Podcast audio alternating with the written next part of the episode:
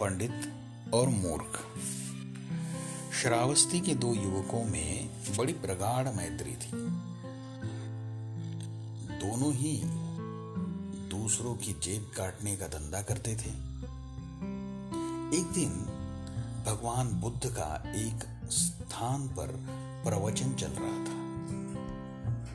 अच्छा अवसर जानकर दोनों मित्र वहीं जा पहुँचे।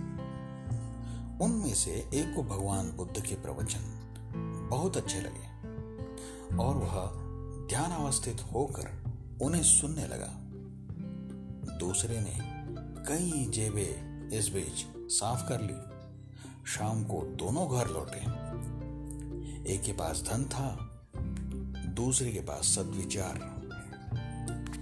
गिरहकट ने व्यंग करते हुए कहा तू बड़ा मूर्ख है रे।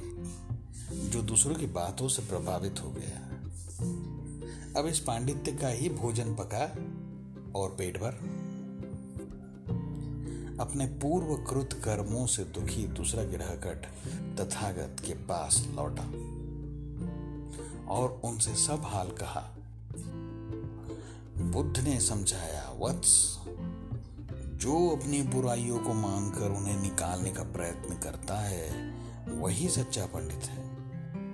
पर जो बुराई करता हुआ भी पंडित बनता है, वही मूर्ख है।